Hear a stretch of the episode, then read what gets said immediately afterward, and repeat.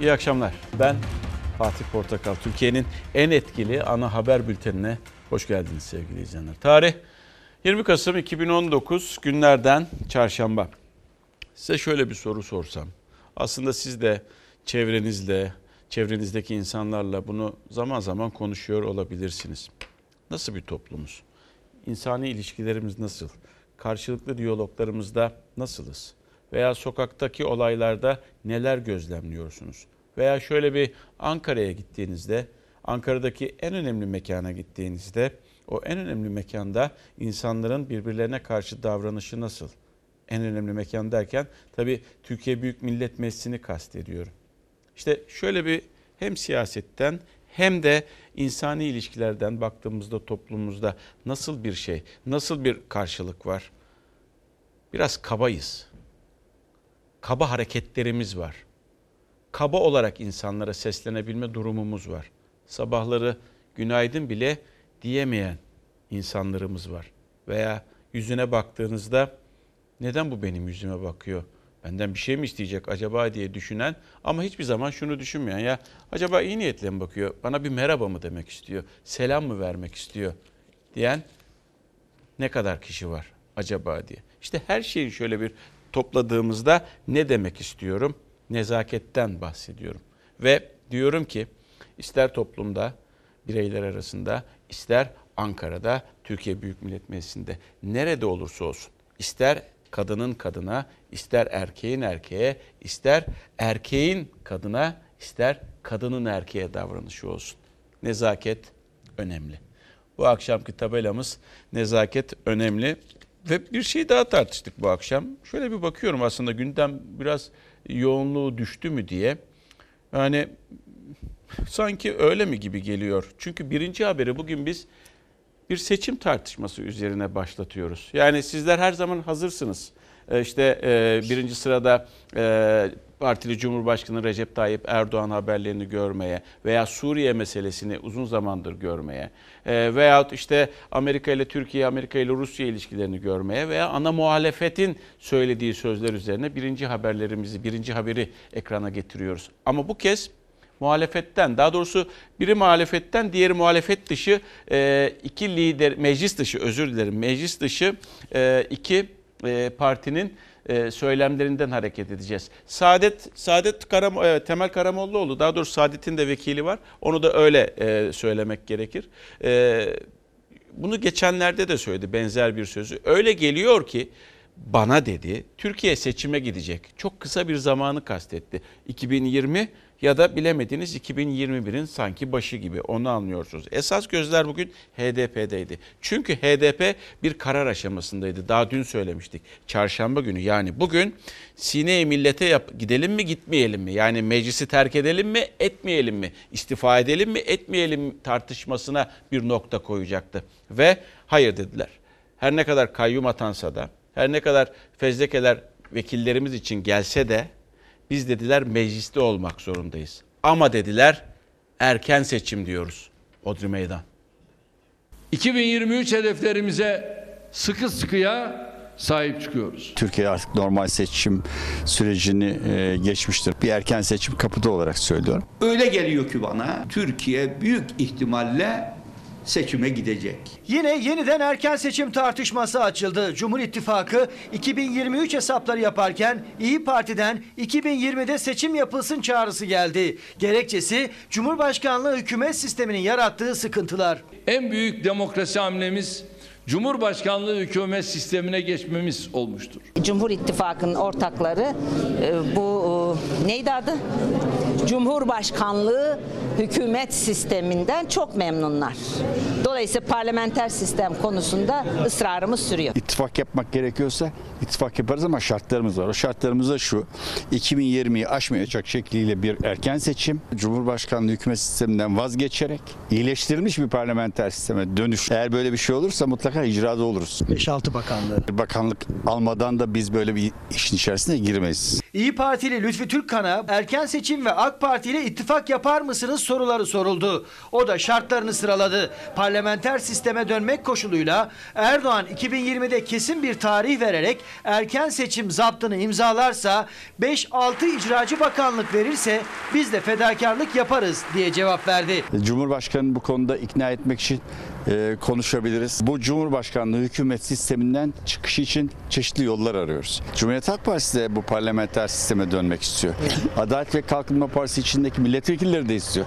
Hatta bir daha bu sistemle Cumhurbaşkanlığı seçilemeyeceğini gören belki de Sayın Erdoğan da istiyor. Şartlar sanki 2 sene civarında seçimin olabileceği kanaatini bizde doğuruyor. Benim milletim teröre omuz veren, onlarla beraber yürüyenlere gereken dersi inşallah 2023'te de verecek, 2024'te de verecek. Erdoğan seçim takvimini 2023 diye ilan etti ama İYİ Parti'den detaylı yeni bir teklif geldi. Sineyi millete dönecekler mi, dönmeyecekler mi diye gözlerin çevrildiği HDP de kararını meclisten çekilmemekten yana verdi. Ama bir erken seçim çağrısı da HDP'den geldi. Erken seçim diyoruz.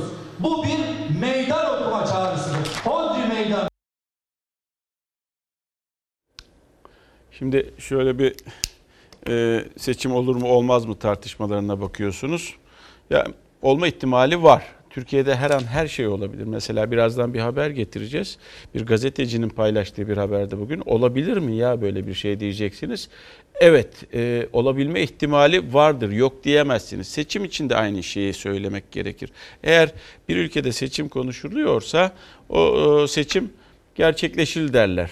Yani bu 2020 olabilir, 2020'nin Kasım'ı olabilir, 2021'in başı olabilir. Ama normal zamanda olacağını ben de, olacağına çok da ihtimal vermiyorum. Ha, şu soruyu sorabilirsiniz. Böylesine kötü bir ekonomik ortam içerisinde her ne kadar pembe tablo çizilse de hükümet böyle bir şeye gider mi? O da onların vereceği karar. Gelelim sevgili izleyenler ikili üzerindeki tartışmaya. İkili üzerindeki tartışmaya. Heh, buradayız. Şimdi Erdoğan'ı biliyorsunuz. Karşısında güçlü olduğu zaman uzlaşıcı tavrı var. Bunu işte Rusya ile birlikte olan ilişkilerde gördük. Bunu Amerika ile olan ilişkilerde gördük. Özellikle güçlüye karşı bir uzlaşıcı duygusu var içerisinde. Ha, kendi ülkesinde kendinden zayıf, kendi ülkesinde kendi gücünden zayıf olanlar varsa da onları bir şekilde sindirmeye çalışan bir politika güdüyor. Bir zihniyeti de var bu şekilde. Uzlaşıcı tavrı var mı? Ben çok görmüyorum. Ama hakaret eden tavrı var mı veya ötekileştiren tavrı var mı? Onu fazlasıyla algılıyor gibiyim. En azından kendim de geçmişte yaşadığım için. İşte ikili arasında da böyle bir tartışma vardı. Bu hastalıklı zihniyet sinsi, hasmane ve yıkıcı bir tavır içindedir. Bay Kemal olmak kolay değil. Her CHP'li bir Bay Kemal'dir. Erdoğan'la Kılıçdaroğlu arasında sular her gün yeniden dalgalanıyor. Tank Palet Fabrikası'nın 25 yıllığına Katar ortaklığına devredilmesi bitmeyen tartışmanın ilk maddesi. Tank Palet Fabrikası yalanlarına yenilerini ekleyerek tekrarlamaktan hicap duymadı. Satılmadı doğru, zaten biz peşkeş çekildi diyoruz kardeşim. Satılsa para alacaksın. Bedava verildi, bedava. Birileri bankada yurt dışında hesaplarına para yatmış olabilir. O da kesin. İspatla diyoruz. Onu yapamıyor. Yalan söyleme diyoruz. Tineti icabı bundan da kendini alamıyor. Sus diyoruz. Onu hiç beceremiyor. Sen kararnameyi gizliyorsun. Demek ki bu milletten bir şeyi gizliyorsun. Öğrenmesini istemiyorsun. Özellikle de benim öğrenmemi istemiyor. Senin boyun ona yetmez. Ben her şeyi öğrenirim. Hakaret etmeyi maharet sanıyor. Bu zatın kendi köklerinden utanması bizi ilgilendirmez. Onlar sanıyorlar ki biz bunları söyleyince Kılıçdaroğlu geri adım atacak. Tek polemik başlığı bu da değil. Dış politikada da ayrı düştü taraflar. Harekatlar konusunda şöyle içten gelen bir hayırlı olsun sözünü ağzından duymadık. Ama teröristlere de hiçbir zaman bunlar teröristtir dediğini yine ağzından duymadık. Biz kendi ülkemizi seviyoruz. Bunların hiçbirisi vatansever değil. Türkiye'nin tüm milli meselelerinde sinsi, hasmane ve yıkıcı bir tavır içindedir. Türkiye'nin hangi çıkarını korudun sen? Egemen güçlerin şamarı olanına dönmüş. Ve ekonomi. Bana oy verin, Türkiye'yi uçuracağız. Yukarıya doğru değil, aşağıya doğru uçuyoruz. Can ve mal güvenliği olmayan ülkeye yabancı sermaye gelmezmiş. Kendi ülkesini küresel sermayeye kötüleyerek dış yatırım gelmesinin önüne geçmeye çalışmanın adı ihanetin dik alasıdır. Sevgili Erdoğan, Bay Kemal. Bay Kemal olmak kolay değil. Bay Kemal olmak için elin harama uzanmayacak. Konular ortak ama söylenenler farklı. Erdoğan ve Kılıçdaroğlu düellosunda tansiyon düşmek bilmiyor. İşte nezaket önemli isimler arasında, kişiler arasında. Şimdi bu haberi o şekilde izlemeniz gerekiyor. Türkiye Büyük Millet Meclisi. Türkiye Büyük Millet Meclisi'nde çok kavgalar olmuştur. Çok hakaretler olmuştur. Çok böyle yumruk yumruğa gelinen anlar olmuştur. Orada düşüp yaralananlar olmuştur. Ağza alınmayacak cümleler kurulmuştur vesaire vesaire, çoğaltabiliriz. Yine meclisteyiz. Yine milletin meclisindeyiz. Milletin meclisinde milletin vekillerinin birbirlerine karşı sözde, daha doğrusu bir erkek vekilin bir kadın vekile karşı sözlerini duyacaksınız. İkisi de grup başkan vekili. Birisi Cumhuriyet Halk Partisi'nin, diğerisi Adalet ve Kalkınma Partisi'nin. Erkek olanın nezaket göstermesi gerekir. Çünkü karşıdaki bir kadındır. Her ne kadar farklı düşünceleri savunsalar da, her ne kadar tartışma gergin olsa da. Çünkü yani neticede doğasında erkeğin nezaketli olması vardır karşısındaki, özellikle de bir kadınsa, hanımefendiyse. İşte meclisteki o anlar. Grup başkan vekilimiz bir hanımefendiye saldırdılar. Biz bu ahlaksızlara, bu edepsizlere prim verecek durumda değiliz. Bu hanımefendinin yaptığı çok ayıptır. Lütfen bu hanımefendiye haddini bildirin Sayın Başkan. Bu hanımefendiye lütfen haddini bildirin. Mecliste AK Parti CHP kavgası çıktı. Sabahına Erdoğan genel merkezden artık susmak yok dedi. Bunların edepsizlikleri karşısında artık susmak diye bir şey yok. Gereği neyse aynen bunlara cevabını vereceğiz. Müslüman bir sokulduğu yerden bir daha sokulmaz. Bu hanımefendiye lütfen haddini bildirin. AK Parti CHP hattı gerildikçe gerildi. Söz düellosu CHP'nin Erdoğan'ın Amerika ziyaretini eleştirmesiyle ateşlendi. AK Partili Grup Başkan Vekili Özlem Zengin, Ecevit'in Oval Ofis'teki Clinton'la olan fotoğrafını hatırlattı. Ya sizin Bülent Ecevit değil miydi? Miydi yani? Bir defa bunları söylerken biraz hayal etmek lazım. Rahmetli olmuş, daha önceden devlete hizmet etmiş bir genel başkana. Yok el pençe duruyordu. Bunlar yakışık alan şeyler değil. Çok ayıptır, kınıyorum. Bunu konuşan insanların haddini bilerek konuşması gerekir. Bana söylediklerini kendisine iade ediyor. İnsanlar vefatından sonra tabu haline gelmiyor. Hiç kimseden böyle bir edep dersi, nasıl konuşacağıma dair nasihat alacak değilim. CHP'li Grup Başkan Vekilinin bu hanımefendiye haddini bildirin çıkışıyla Ecevit tartışması tavan yaptı. Ecevit'le ilgili konuşmak sizin haddiniz değildir Sayın Grup Başkan Vekili. Yani böyle bir Grup Başkan Vekilliği olmaz. Lütfen bu hanımefendiye haddini bildirin Sayın Başkan. Aynen geçmişte olduğu gibi Ecevit bir bayan milletvekilimize, Malezya Büyükelçimiz ona susturun bu kadını diye hakaret etmişti. Herhalde oradan ilhamla yaşam tarzlarıyla ilgili, özgürlükleriyle ilgili herhangi bir gündem maddemiz yok. CHP Grup Başkan Vekilinin sözleri AK Parti'de Merve Kavakçı'nın 1999 yılındaki yemin krizine çağrışım yaptı. Engin Özkoç özür diledi ama Erdoğan'ın sözleri tartışmanın kolay kapanmayacağını gösterdi. Efendim işte özür diledi. Bıraksınlar bu işi. Bunlar öyle kuru özürle geçiştirilecek işler değil. Neyse parlamentonun iç tüzüğündeki cezai müeydeler, bunların verilmesi lazım. Burası yol geçen anı değil. Tehditlerinizden zerre kadar korkmuyoruz.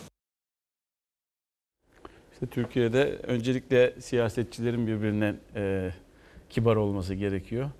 Daha sonra da toplum zaten onları görünce de ister istemez hareketlerine, davranışlarına mutlaka bir çeki düzen verecektir.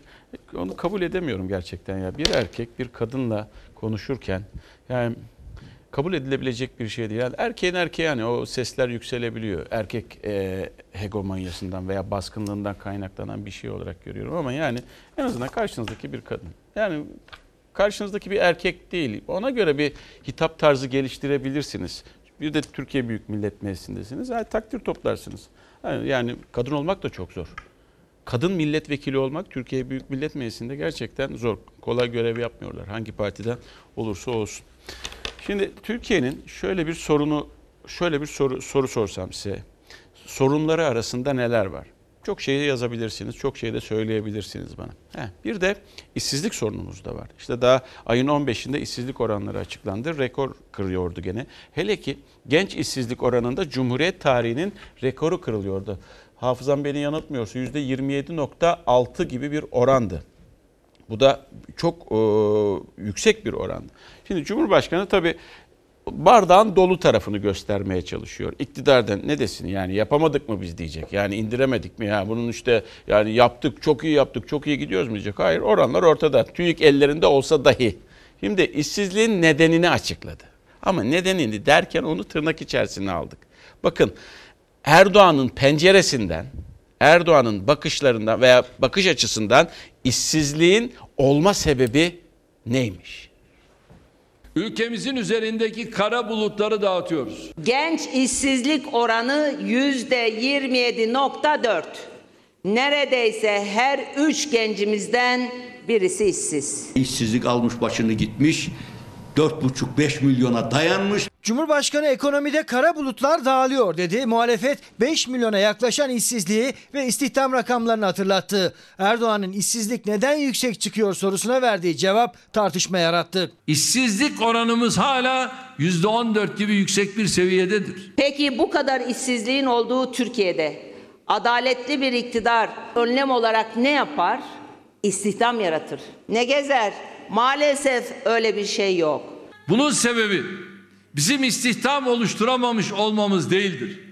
Mesele iş gücüne katılım oranının eskisine göre fevkalade yükselmiş olmasıdır. Bir grup saray yancısına gelince her türlü imkan sağlanıyor ama millete gelince olsa dükkan senin diyorlar. İşsizlik rakamlarının yüksek çıkmasının sebebini istihdam yaratılamamasına değil, işe katılımın yüksek olmasına bağladı Cumhurbaşkanı. Rakamlar verdi. Muhalefet tepki gösterdi. Eğitim düzeyinin yükselmiş olmasının da etkisiyle çalışma çağına gelen hemen her kadın ve erkek vatandaşımız iş arıyor. El insaf be.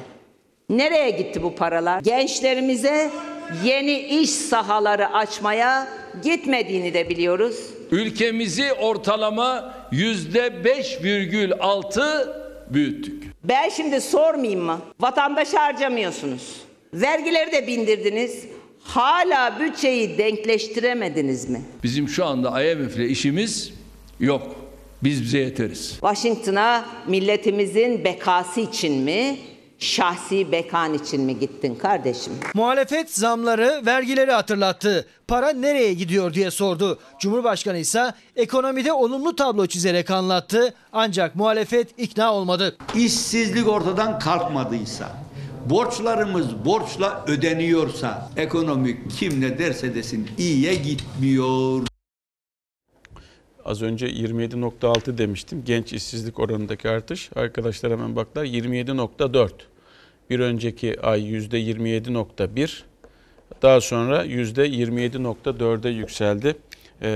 Genç işsizlik, gençler arasındaki işsizlik oranı, yani 15 ile 24 yaş arasını kastediyor veya onu ölçek olarak alıyor TÜİK. Yani tabii o gençler, bakın bunu her zaman, çoğu zaman söylüyoruz ama önümüzdeki seçimde gençler de çok belirleyici olacak. Birçok seçimde öyle ama bu seçimde, çünkü onlar sıkıntıyı yaşayan kesim, iş bulamayan kesim, eğitimini doğru dürüst yapamayan kesim, umutsuz kesim. Umutsuz kesimi sandığa götürdüğünüzde kimden hesap sorar? Şu andaki iktidardan hesap sorar. Umut olarak da eğer gerçekten karşıda bir umut görüyorsa muhalefet partilerinden birine oy verir. O yüzden gençlerin oyu iktidar partisi içinde, muhalefet partisi içinde çok belirleyici olacak. Ve geldik bugünün en çok tartışılan haberi. Bu olmuş mudur? Şimdi bunu sabahleyin Sözcü gazetesinde Rahmi Turan'ın köşesinde okuduğumuzda ortak tepki verdik haber merkezi olarak. Ya bu böyle bir şey olmuş mudur? Rahmi Turan şöyle diyor. 9 Kasım günü, bugün ayın kaçı? 20, 11 gün önce ismini vermediği ama isminin kendinde olduğunu söylediği, telefonla da ulaşmak istediği ama ulaşamadığı bir kişinin, CHP'li bir kişinin saraya gittiği ve 9 Kasım 2019 akşamı, cumartesine denk geliyor, cumartesi akşamı Erdoğan'la, partili cumhurbaşkanıyla sarayda görüştüğü ve bu görüşmede Erdoğan'ın bu meçhul CHP'liye, isim vermiyor Rahmi Turan şu bugün için, evet CHP'nin başında sen olmalısın, tırnak içerisinde yazmış bir de sanki Erdoğan'ın sözleri diye, bu CHP'nin başında sen olmalısın, ben sana yardım ederim dediği iddia ediliyor. Ha, ötekisi de o meçhul olan meçhul kişi, CHP'li olan kişi de engellerim var, giremem şu an için dediğini ifade ediyor Rahmi Turan. Ha, bu nedir, doğru mudur değil midir bilmiyoruz. Ama Rahmi Turan da eski bir gazeteci, duayen bir gazeteci. Tabii şu soruyu sormak gerekiyor. Yani hiç böyle bir şey olabilir mi diyorsunuz? Ha, iki olasılık var. Ya bu olay gerçek mi? Bu olay gerçek mi? Yoksa kurgulanmış bir şey mi de Rahmi Turan kullanılıp da bunu yazması istendi? Yani gerçekten senaryolaştırılmış bir şey mi? Onu bilmiyoruz. Adalet ve Kalkınma Partisi'nin genel başkanı, Cumhuriyet Halk Partisi onun işaretiyle genel başkan atayan bir siyasi parti değildir. CHP kurmaylarına bu cümleleri kurduran, kesinlikle, Sözcü gazetesi başyazarı Rahmi Turan'ın köşesinde kaleme aldığı, gündeme bomba gibi düşen bir iddia. Sen neden aday olmuyorsun, aday ol seni destekleyelim gibi bir ifade kullanmış. Bu çok vahim bir iddiadır. İddiaya göre CHP'li önemli bir siyasetçi 9 Kasım akşamı Beştepe'ye gitti. Erdoğan'la görüştü. Giriş çıkış sırasında aracının plakası bile değiştirildi. Rahmi Turan'ın yazısına göre işte o gizli görüşmede Erdoğan konuğuna CHP'nin başına sen geç, biz de destek verelim dedi. Türkiye'nin güvenliği için senin CHP genel başkanı olman gerekir. Engellerim var. Düşün, karar ver. Memleketin iyiliği için bu gerekli. Ben de yardımcı olurum. Rahmi Turan saraydan bir kaynağına dayandırdığı iddiayı müthiş bir haber başlığıyla kaleme aldı. Üstelik haber kaynağından yalanlanması mümkün değil güvencesini de alarak. Erdoğan'la CHP'li isim arasında geçen diyalogları da çarpıcı detaylarıyla verdi Rahmi Turan.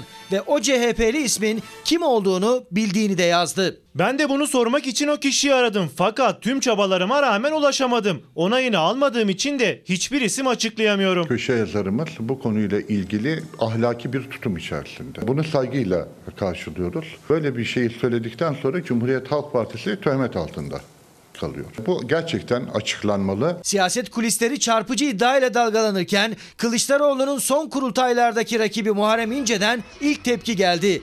Kimse bu isim ortaya çıksın dedi İnce. Sözcü gazetesi yazarı Rahmi Turan'ın yazısında isim vermeden belirttiği kişi ortaya çıkmalıdır. Çıkmıyorsa saray kapılarında CHP Genel Başkanlığı kovalayan o ismi Rahmi Turan açıklamalıdır. Cumhuriyet Halk Partisi'nin içini dizayn etmeye vardıracak kadar olayı bu noktaya getiren Adalet ve Kalkınma Partisi'nin genel başkanı da millete anlatmalıdır.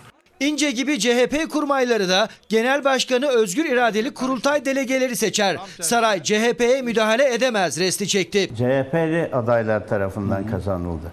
Rahmi Turan biliyorum ama isim vermem dedi. CHP'liler hem Turan'ı hem de Erdoğan'ı o ismi açıklamaya davet etti. Kulislerde ise 9 Kasım akşamı gizlice Beştepe'ye gidip Erdoğan'la görüşen ve genel başkan sen ol teklifi alan CHP'li aranıyor. Kemal Aktaş da sonuna CHP'li aranıyor diye yazmış giden kim? Bakın, son zamanlarda isim vermeme modası oldu. Mesela eski bürokratlardan Kemal Öztürk geçenlerde bir YouTube kanalında konuştu. Orada işte gazeteciler bana bir gün önceden manşetlerini gönderiyorlardı dedi. Ama dedi isim vermem. Ne söylüyorsunuz o zaman? Şimdi Rahmi Bey yazmış ama ulaşamadım, isim vermem. Ama yani ulaşmaya çalışmışsınız. Mesaj da atmışsınızdır mutlaka. Şimdi gerçek ise yani ya bu CHP tarafından duyuldu, bu şekilde yazara ulaştırıldı yazılması için. Veyahut ikinci ihtimal, biz böyle bir şey geliştirdik, beyin fırtınası masada. İkinci ihtimal yani evet, senaryo. İkinci ihtimal Erdoğan'ın yakın çevresinden veya işte saray çevresinden biri ama Erdoğan'ın yıpranmasını isteyen biri. Çünkü tırnak içerisinde Erdoğan'ın sözleri diye verilmiş onlar. Ya bu şekilde ya da gerçekten yani bir hayal ürünü.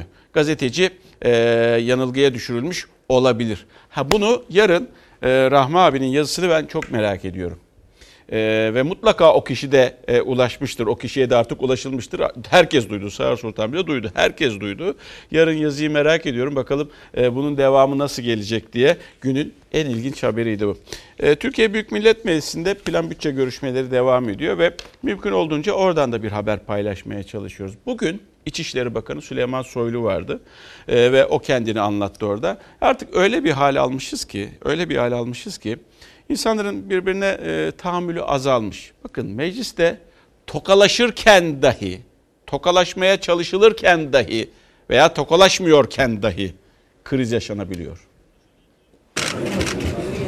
Saygısızlık yapıldı milletvekillerine karşı Süleyman Soylu tarafından. Sayın Soylu son derece nezaket sahibi bir insandır. Biz Sayın Süleyman Soylu'nun elini sıkma meraklısı değiliz ancak farklı bir teamül uyguladınız Sayın Başkan. İçişleri Bakanı Süleyman Soylu Meclis Plan Bütçe Komisyonu'na diğer bakanların aksine iktidar tarafından girdi. Önce AK Parti ve MHP'li vekillerle tokalaştı. Muhalefet sıralarına geldiğinde başselamıyla geçti. Vekiller de bakana yerinden kalkmayarak tepki gösterince bütçe görüşmeleri daha baştan gergin başladı. Niye farklı yaptınız? Niye oradan başladı? Ayağa kalkmadılar Sayın Başkan. Siz ayağa kalktı karşıladı. Arkadaşlar siz ayağa kalktınız. Bir baktık ki ters taraftan geldi. Bütçe görüşmelerinde sıra muhalefetle sık sık karşı karşıya gelen İçişleri Bakanı'ndaydı. HDP elinde polis çemberi arasındaki vekillerin fotoğraflarıyla karşıladı Soylu'yu. CHP sıraları neredeyse boştu. Bakan doğrudan Cumhur İttifakı'na yöneldi. Sıra muhalefete geldiğinde ise bir tek İYİ Partili Durmuş Yılmaz'ın elini sıktı.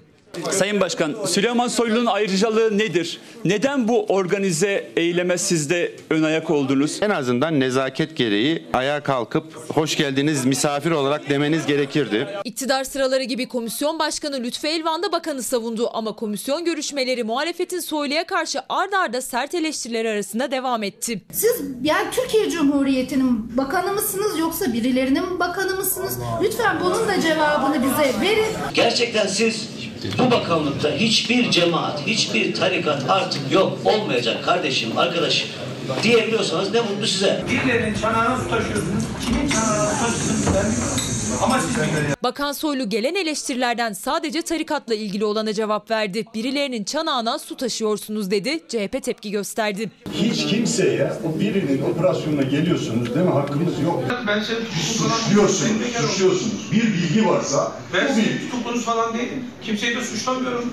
Sadece bir değerlendirme. Kimse de sizin çocuğunuz değil. Bu şekilde hitap etmiyorum. CHP'li Bekeroğlu ve İçişleri Bakanı arasındaki söz düellosu Soylu'nun geçmişte verdiği CHP'lilerle ilgili bir talimata kadar uzandı. Gergin başlayan bütçe görüşmeleri gergin bitti. Talimat verdim. CHP'li il başkanlarını şehit cenazelerine katılmayacaklar. Siz kimsiniz dedim ya. Allah belanı versin. Niye dedim ya? Hain dediğiniz için dedi. Siz eleştirilemez misiniz? Evet. Nice evet. Süleymanlar geçti bu memlekette. Evet. Allah belanızı versin geçmez. Bu şekilde meclisteki tartışma. Şimdi orada tarikat konuşulur, menzil tarikatı konuşuluyor. Ve tabii menzil tarikatının özellikle emniyette, sağlıkta yapılanmaya gittiği iddia ediliyor. Bunu konuştuğunuzda duyuyorsunuz. Saygı Öztürk'ün bir kitabı çıktı. Gitti, gördü, konuştu ve yazdı. Menzil, bir tarikatın iki yüzü diye. Saygı abi oraya gidiyor. Saygı Öztürk onların yaşadığı yere gidiyor, menzile gidiyor ve bu tarikatın lideriyle konuşuyor. Anladığım kadarıyla da orada birkaç gün kalmış ve o konuşulanları da bir gazeteci refleksiyle notuna almış, ardından kitap haline dönüştürmüş. Yani menzil bir tarikatın iki yüzü. Bu da araştırmacı gazetecilik adına önemli bir eser. En azından bilgi sahibi olmak isteyenler için düşünülebilir. Ve geldik grup yorum, biliyorsunuz uzunca bir süredir davalarla, hem önceden baskınlar ve sonra da davalarla mücadele ediyor. Grup yoruma uzun bir aradan sonra tahliye geldi. Grup yorum üyeleri Helin Bölek ve Bahar Kurt'un da aralarında bulunduğu 5 kişi, 5 sanık tahliye edildi. Fikret Akar, Yeliz Kılıç ve Dilan Uluda. Bugün Çağlayan 35. Ağır Ceza'da mahkemeleri vardı, duruşmaları vardı ve terör örgütü terör örgütü üyeliği iddiasıyla yargılanıyorlar. 5 sana tahliye geldi. Ve geldik şimdi bir başka konuya. Yine plan bütçeden bahsedeceğiz sizlere. Çünkü orada da emeklilikte yaşa takılanlarla ilgili bir bölüm vardı. O bölüme de, daha doğrusu bu kişilere de bakan Aile, Çalışma ve Sosyal Hizmetler Bakanı Zehra Zümrüt Selçuk ve 10 analiz yaptıklarını söyledi. 10 analiz yaptırmışlar ve o yapılan analizlerin sonrasında EYT'nin, yani emeklilikte yaşa takılanların sürdürülebilir bir durum olmadığını anlamışlar. Yani şunu demek istedim, anlayamadım, ben de anlamadım anlattığımdan. Yani EYT ile ilgili bir çözüm bulamadıklarını söylemek istiyor. EYT olan kesimin yaklaşık yarısı da zaten şu anda 657 kapsamında. Kaç kişi? İşte yaklaşık yarısı.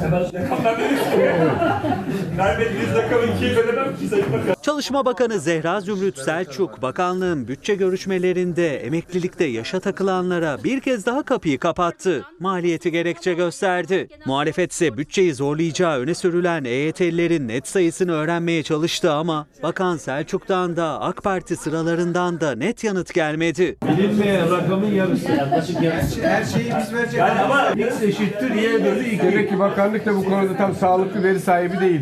X eşittir Y bölü 2 artık söz konusu yani. Çok bilinmeyenli denklemler Çalışma Bakanlığı'nın bütçe görüşmelerinden, yani emeklilikte yaşa takılanların umutla gözünü çevirdiği toplantıdan. Çalışma Bakanı Selçuk her olasılığı denediklerini ama EYT'lilere bir düzenlemenin mümkün olmadığını açıkladı. Muhalefet maliyeti sordu, yanıt alamadı. Biz bütün versiyonlara sahip, benim elimde 10 küsur analiz var. Her türlü kombinasyon, terminasyonu denedik.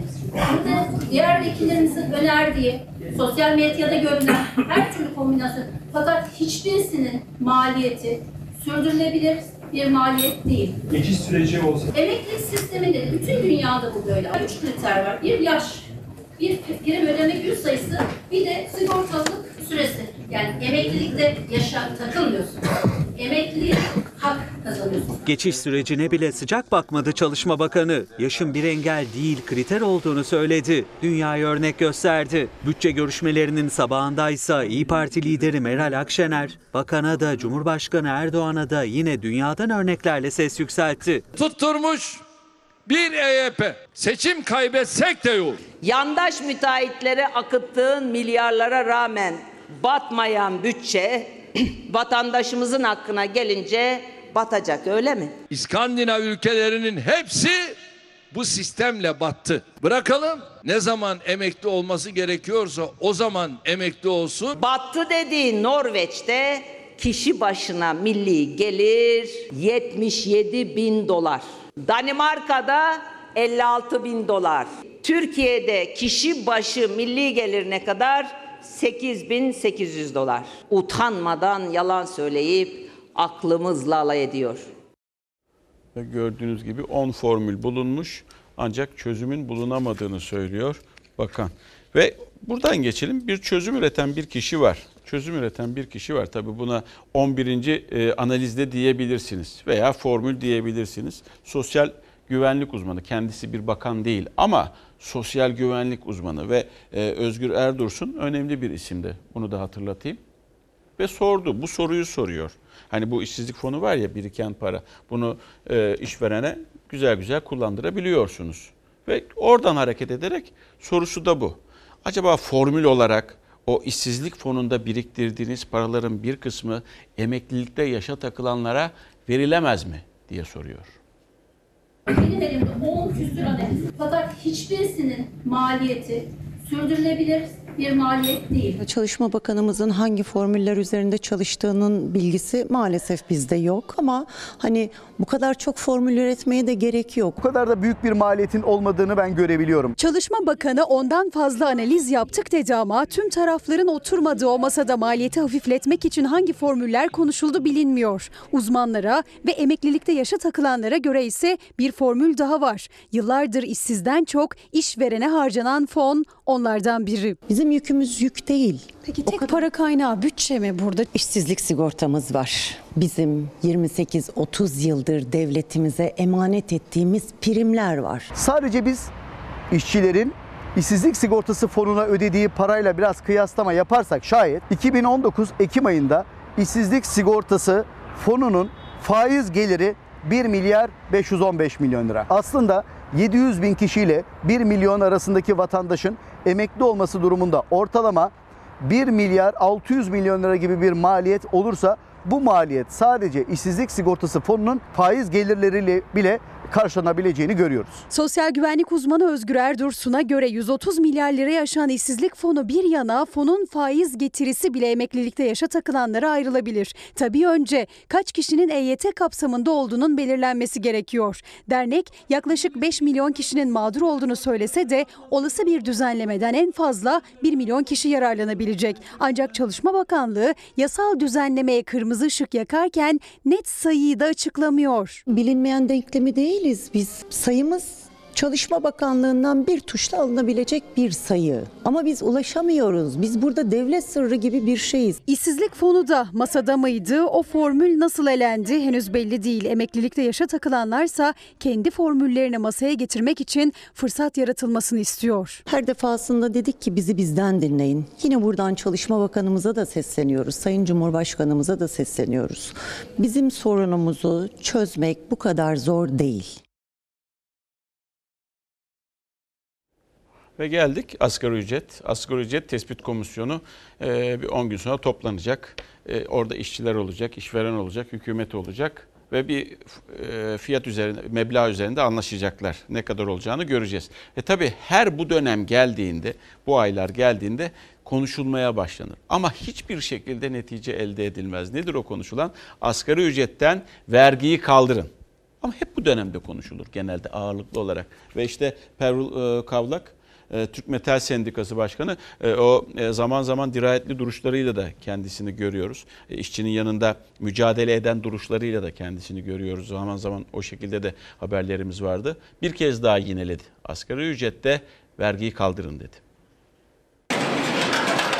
İliklerimize kadar vergi. Ya bu işçide vergi mi alınır? Vergi yükü düşse işçiye de işveren daha yüksek ücret verebilir. İnanın insanlar toplu sözleşmede ne olacak diye sormuyorlar. Yani bu vergi yükünü nasıl düşürürüz? Bu vergi nasıl azalır diye sürekli soru soruyorlar. İşçi, işveren, sendika. Üç tarafın ortak isteği vergi yükünün hafifletilmesi. Binlerce metal işçisi için de toplu sözleşme süreci devam ederken Türk Metal Sendikası Başkanı Pevrul Kavlak hükümete seslendi. Vergilerin düşürülmesini istedi. Aldıkları zammın nasıl eridiğini anlattı. %18'e yakın bir zam aldık ancak %18'in altısını alabildik. Türkiye'nin lokomotif sektörlerinde çalışıyor metal işçileri. Özellikle de otomotiv ve beyaz eşya alanında. 130 bin işçiyi temsil eden Türk Metal Sendikası da en az %26 zam talebiyle pazarlık masasında. Ancak o zammın yanı sıra vergi düzenlemesi de istiyorlar. Çünkü aldıkları zamlar vergi kesintileriyle uçup gidiyor. Hem işçinin cebi de olmuyor hem de işsizlik artıyor. Vergi işverenin en büyük maliyet kalemlerinden ve ne yazık ki yük artınca bu istihdama da yansıyor. Bulunduğumuz iş yeri de buna bir örnek. Kira, enerji, çalışan için ödenen vergiler derken ne yazık ki ilk çıkış noktası işten çıkarmalar oldu. İşverenin vergi yükü yüksek olduğu zaman ne yapıyor? Maliyeti düşürmeye çalışıyor. Bu sefer en başta işçiden kesiyor. 14-15 kişi çalışıyordu da şu anda ona düştü. 2018'in 3. ayında biz yaklaşık %8'e yakın bir zam aldık. Enflasyon zam aldık. Fakat 4. ayda %20 vergi dilimine takıldığımızdan dolayı bu %8'in 3'ünü alabildik. 5'i vergiye gitti. 9. ayda da 10.64 zam aldık. Fakat bu sefer 10. ayda %27 vergi dilimine takıldık. 7'sini vergi, %3'ünü ancak biz aldık. Türk İş'e bağlı Türk Metal Sendikası mağduriyetin son bulması için asgari ücretin vergiden muaf tutulmasını istiyor. Zaten Türk İş, Hak İş ve Disk'te bir araya gelip bu ortak talebin altına imza atmıştı. Hem zam hem de vergi müjdesi bekliyor metal işçileri. Asgari ücretin bir işverene maliyeti 3006 lira. Ama çalışanın eline geçen 2020 lira. Yani neredeyse %50'si kesintilere gidiyor. Asgari ücret vergi dışı kalmalı. Sadece işçinin sigorta primi kesilmeli. Sendika çok önemli. Ve bir sendikanın, hangi sendika olursa olsun, işçisinin veya memurunun arkasında durması da çok önemli. Disk'i nasıl bilirsiniz? Evet, dirayetli, veya işte sözünü diğerlerine göre daha fazla esirgemeyen, daha net cümleler kuran diyebilirsiniz değil mi? Devrimci İşçi Sendikaları Konfederasyonu. Ama DİSK işçisine ihanet ediyor sevgili izleyenler. Neden diyeceksiniz? Bakın izleyiniz. 40 gündür işten çıkarılan sendikalı işçilerin arkasında DİSK olarak, konfederasyon olarak duramıyor. Çocuklar aç, babalar işsiz, işte sizin adaletiniz. İnadına sendika, inadına değil. Ağzından gider, çok gider, ne demek? Efendim? Tekrardan vurduran adamı. Hayır, bak şu ana kadar sakin duruyor. Adamın canını sıkma, indir elini. Bu kez sendika temsilcileriyle işten çıkarılan işçiler arasında çıktı gerginlik. 10 metal işçisi 40 gündür işten çıkarıldıkları fabrikanın önünde eylem yapıyordu. İddialarına göre eylemlerine bağlı oldukları Birleşik Metal İş Sendikası'ndan destek gelmedi. İşçiler 41. günde eylemi DİSK'e bağlı sendikanın genel merkezinin önüne taşıdı. 40 gün boyunca hiçbir muhatap bulamadık. Ne sendika ne işveren tarafından. Bir tarafta Birleşik Metal İş Sendikası'nın temsilcileri, diğer taraftaysa o sendikaya bağlı olarak çalışan ve sonra işten çıkarılan fabrika işçileri var. Yani bu kez sendika ve işçiler karşı karşıya. Ben kalp hastasıyım bak. Ben kalp hastasıyım. Burada ölürüm. Engelli kadrosunda çalışıyorum. Kalp hastasıyım. İşten atıldıktan sonra tekrar bir eleman alımı oldu. Nerede hak, nerede hukuk, nerede adalet? Atılan 10 arkadaşımız da hepsi çoluk çocuk sahibi. İstanbul Tuzla'daki metal fabrikası 10 kişiyi eleman fazlalığını gerekçe göstererek işten çıkardı. Ancak iddiaya göre yerlerine yeni çalışanlar alındı. İşçiler de işlerine geri dönmek için eyleme başladı. Burada tamamen iş yeri, sendika temsilciliği ve işverenin ortaklaşa yaptığı bir çalışmayla biz işten çıkartıldık. Bizi sendika işten attı. Fabrikanın sahibi sendika değil ki. Birleşik Metal İş Sendikası Genel Sekreteri Özkan Atar topu işverene attı. İşçilerse sendikayı bizi sahipsiz bıraktılar diyerek suçladı. Yazılı açıklamada yapan DİSK'e bağlı sendika işçilerin fazla tazminat talep ettiğini, buna rağmen hukuk sürecini yine sendika avukatlarının yürüttüğünü savundu. Ancak akıllarda karşılıklı iki kaldırımda işçilerin ve sendikacıların karşı karşıya geldiği bu anlar ve yaşanan gerginlik kaldı. Bu adamların bizim üzerimize niye geliyorsunuz? Tarım dediğimizde tabii en önemli alet nedir tarımda? Tabii ki diyeceksiniz ki traktör. Artık günümüzde her çiftçinin traktörünün olması gerekir ki toprağını daha iyi havalandırsın, sürsün, sürmesi açısından. Ancak eğer ki traktör satışları düşüyorsa, istenilen oranda satılmıyorsa, bu sizce neyin göstergesidir? Traktörünüze bakıyorum, çok yeni değil. Yenisini alamadınız mı? Gücümüz yetmiyor. Kaç senelik bu? 99'dan beri kullanıyoruz. Üreticinin kazancı düşüyor, borçlarına zor yetişiyor. Haliyle traktörünü, aletlerini yenileyemiyor. Çiftçinin bu durumunu TÜİK rakamları da ortaya koydu. Traktör satışları yılın ilk 9 ayında geçen senenin aynı dönemine göre %51 daraldı. Şu an traktör alamazsın ki. Ya en ucuz bir traktör 300-350 bin liradan başlar. 2018 yılı Ocak ayından 2019 yılı Temmuz ayına geldiğimizde traktör maliyetlerinde artışın %57 seviyesinde olduğunu görüyoruz ama traktör fiyatlarına yansıması bunun %30. 2017'nin ilk 9 ayında 52.742 traktör satılmıştı. 2018'de yine Ocak-Eylül döneminde bu rakam 40.109'a indi. Bu yılsa 19.634'e. Traktör satışları düştü çünkü üreticinin alım gücü yok, borcu çok. Ahmet Avcı da o üreticilerden biri. Traktörü tam 20 yıllık değil, yenisini almak, eskisini bile elinde tutmakta zorlanıyor artık. Ayakta durma çabasını gösteriyoruz. Yeni almayı değil de eskisini de elimizde tutma çaba gösteriyoruz artık. Burası 20 dönümlük bir buğday tarlası, ekime hazırlanıyor ama masrafları şimdiden belli. Gübre masrafı en az 3.000 lira, mazot masrafı 600 lira, ilaç masrafı 1.000 lira, biçer döver masrafı 800 lira, alet masrafı ise 3.000 lira olacak. Tabii bunlar baştan bilinen masraflar. Ekim başladığı zaman yenileri de çıkacak. Bir tarlaya 10 sefer yürüyorsun. Yani hesaplı olmayan çeşitli hastalıklar çıkıyor. Geçen sene kanolayı döktük de mesela 2.5'a. Bu sene döktük 1.900'e. Bizim ürünlere geri geliyor.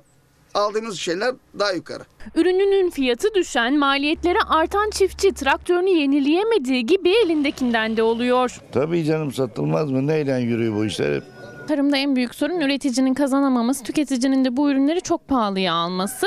Siz mesela gençsiniz, teknolojiye uyum sağlayabilirim diyorsunuz. O teknolojiye ulaşabilseniz ne olur? Dönüm başına 400-500 kilo alıyorsak iyi alet edevatla 700-800 kilolara ulaşabilir. Çiftçi kazanacak ki ülke kazansın sonuçta. Üretim olmadan bir ülkenin kalkınması mümkün değil diye düşünüyorum. Reklam. Kapatıyoruz sevgili izleyenler. Bizden hemen sonra yeni bölümüyle Kurşun dizisi ekranlara gelecek, izleyebilirsiniz. Yarın daha mutlu, daha huzurlu, daha güvenli bir dünya ve tabii ki Türkiye'de buluşmak umuduyla. Hoşçakalın.